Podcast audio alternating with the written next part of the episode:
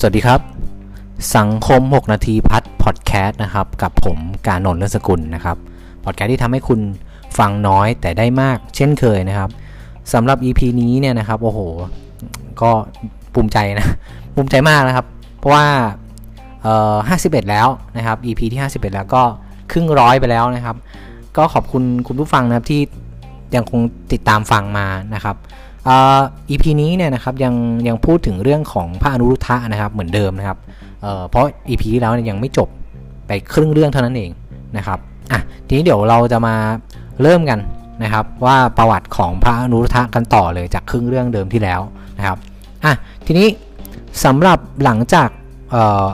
บวชกันหมดแล้วนะครับ ซึ่งบุตเจ้าเนี่ยก็บวชให้นะครับทั้ง 7 คนนะครับ หลังจากบวชกันหมดแล้วเนี่ยแต่ละรูปเนี่ยก็ได้ปฏิบัติตามคำสั่งสอนของพระเจ้าได้ผลสำเร็จนะครับ แตกต่างกัน กล่าวเฉพาะพระอนุรุทธะเนี่ยได้ไปเรียนพระกรรมฐานเนี่ยนะครับในสำนักของพระธรรมเสนาบดีนะครับหรือว่าสำนักของภาษาดิบุตรนั่นเอง ซึ่งภาษาดิบุตรเนี่ยนะครับก็เป็นอัครสาวกเบื้องขวาใช่ไหมครับซึ่งเป็นผู้มีปัญญามากนั่นเองนะครับพระเจ้าได้เปรียบไว้เลยนะครับ ว่าเป็นเลิศกับผู้อื่นในเรื่องปัญญามากนะครับ แล้วได้เข้าไปบำเพ็ญสมณธรรมนะครับที่ป่า ปาจีน วังสทยวันนะครับแคว้นเจตีนะครับขณะที่บำเพ็ญพระกรรมฐานอยู่ในป่าเนี่ยท่านก็ได้ตึกตองถึงธรรมวินัยเนี่ยอยู่ 7 ข้อด้วยกันนะครับซึ่ง 7 ข้อเนี่ยก็เหมือนเป็นการปูทางจะไปสู่พระอรหันต์นะครับบรรลุอรหันต์ได้นะครับ ทีนี้ 7 ข้อมีอะไรบ้างนะครับ 7 ข้อมีดังนี้ ข้อที่1นะครับตึกตองข้อที่ 1 ก็คือว่าธรรมนี้นะครับเป็นธรรมของผู้มีความปรารถนาน้อยนะครับ ไม่ใช่ของผู้มีความมากมากอ่านี่ข้อ1นนะครับธรรมที่2ครับธรรมนี้เป็นธรรมของผู้สันโดษยินดีด้วยของที่มีอยู่ ไม่ใช่ของผู้ไม่สันโดษอ่าข้อที่ 2 นะครับ ส่วนข้อที่ 3 ครับธรรมนี้เป็นธรรมผู้สงัดแล้ว ไม่ใช่ของผู้ยินดีในหมู่คณะข้อที่ 3 นะครับสำหรับข้อที่ 4 ครับธรรมนี้เป็นธรรมของผู้มีความปารบความเพียร นะครับ ก็คือความผู้ปรารถนาความเพียรไม่ใช่ของผู้เกลียดค้านนะครับธรรมข้อที่5นะครับธรรมนี้เป็นธรรมของผู้มีสติมั่นคง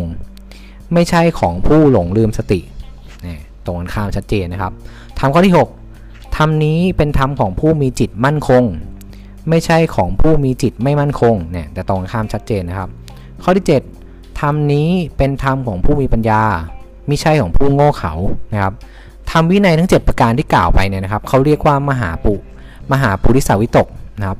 อีกรอบนะครับ มหาปุริสาวิตก คือความตึกตองของบุรุษผู้ยิ่งใหญ่ ซึ่งขณะที่กำลังตึกตองทำวินัยเนี่ยทั้ง 7 ประการอยู่นั้นเนี่ยพระเจ้าก็ได้เสด็จมาพอดีครับ เสด็จมาถึงเนี่ยก็ทรงทราบว่าพระอนุรุทธะเนี่ยตึกตองเช่นนั้นเนี่ยก็ทรงอนุโมทนาว่าดีแล้วอนุรุทธะเธอเธอตึกตองทำที่มหาบุรุษตึกตอง ถ้าอย่างนั้นเธอจึงตึกตองที่มหาบุรุษตึกตองข้อที่ 8 ว่าธรรมนี้เป็นธรรมของผู้ยินดีในธรรมไม่เนิ่นช้า ไม่ใช่ผู้ยินดีในธรรมที่เนิ่นช้า อีกรอบนะครับธรรมนี้อันนี้เป็นข้อที่ 8 ที่พระเจ้าได้ได้ได้สอนนะครับ ได้ชี้ทางก็คือว่าธรรมนี้เป็นธรรมของผู้ยินดีในธรรมที่ไม่เนิ่นช้า ไม่ใช่ของผู้ยินดีในธรรมที่เนิ่นช้าอ่าโอเคนะครับพอเอ่อ เมื่อตัดสอนเนี่ยพานุทะอย่างนี้แล้วเนี่ยพระเจ้าก็ได้เสด็จกลับไปที่ประทับนะครับ แล้วก็ทรงแสดงมหาปุริสาวิตกทั้ง 8 ประการนี้ให้แก่ภิกษุทธ์ทั้งหลายอีกครั้งนะครับ ฝ่ายพานุรุทธะเนี่ยได้ตั้งใจปฏิบัติธรรมนะครับบำเพ็ญเพียรไม่นานก็สำเร็จนะครับเป็นพระอรหันต์นะครับ ตั้งแต่นั้นมาท่านก็ได้ใช้ทิพยจักษุเนี่ยพิจารณาบุคคลนะครับเพื่อสั่งสอนอบรมอยู่เสมอนะครับ กล่าวกันว่ายกเว้นแต่เวลาฉันเท่านั้น เวลาที่เหลือเนี่ยท่านจะใช้ ทิพยจักษุเนี่ยพิจารณาบุคคลที่สมควรสั่งสอนนะครับอบรมด้วยธรรมทิพพระจักขุยานเสมอนะครับอะเดี๋ยวนิดนึงนะครับคือจะสังเกตได้เห็นว่าคือธรรมเนี่ยที่พระนุรุทธะเนี่ยได้ศึกษาเนี่ยแข้อเนี่ยนะครับได้ตึกตองไป 8 ข้อเนี่ยก่อนหน้านั้นเนี่ยตึกตองได้แค่7ข้อนะครับก็ยังยังยังไม่ตัดสรู้นะครับ พอพระเจ้าชี้ทางอีกข้อที่ 8 เนี่ยก็เหมือนกับชี้ทางเลยนะครับ ชี้ทางชี้เป้าเลยว่าเออถ้า ตึกตองข้อที่ 8 นี้ได้เนี่ยก็จะบรรลุอรหันต์ซึ่งพระนุทาก็ทำตามข้อที่8เนี่ยได้ได้สำเร็จเหมือนชี้ทางให้สำเร็จนะครับพอสำเร็จปุ๊บก็ได้ทิพพจักขุยานนะครับหรือดวงตาทิพเนี่ยดวงตาทิพเนี่ยต้องบอกงี้ก่อนนะครับว่าไม่ได้มองเห็นทะลุปุโป่งเนี่ยทะลุภูเขาทะลุก้อนเมฆทะลุตึกได้นะ แต่เป็นเขาเรียกว่าอะไรครับเป็นยานเนี่ยเป็นยานที่มองเห็นว่าบุคคลในรัศมีที่ท่านมองเห็นเนี่ยอาจจะ 1 โยชน์สมมติ 1 โยชน์นะ16 กิโลเนี่ยใครควรจะไปควรไปไปโบสถ์บ้างนะครับอืมก็คือเหมือนมองเห็นว่าบุคคลคนเนี้ยควรจะไปโปรดเขาให้พ้นจากความทุกข์อ่าประมาณนี้นะครับ เพราะนั้นด้วยเหตุนี้เนี่ยท่านจึงได้รับการยกย่องสรรเสริญจากพระเจ้าว่า ยอดเยี่ยมกว่าพิสุทั้งหลายในด้านมีทิพะจักขูยานนะครับ หรือตาทิพนั่นเอง นะครับท่านดำรงสังขารเนี่ยพอสมควรนะครับแก่อัตภาพ แล้วก็ดับขันปรินิพานนะครับเมื่ออายุ 120พรรษา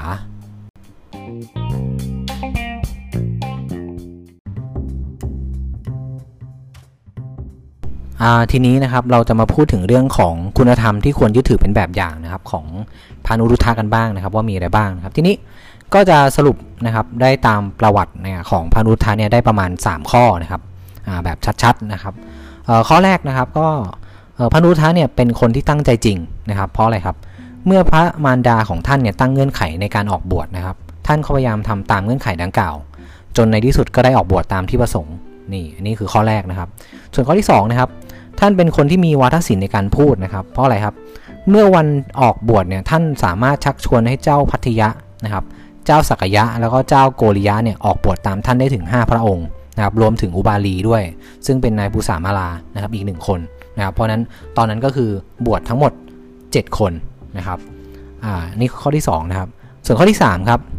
เป็นคนที่มีความเพียรพยายามนะครับ เพราะอะไรครับเมื่อบวชแล้วเนี่ยท่านได้ตั้งใจปฏิบัตินะครับทำนะปฏิบัติทำบำเพ็ญเพียรจนสำเร็จเป็นพระอรหันต์นะครับ แล้วได้ใช้ทิพยะนะครับจากขู่ยาน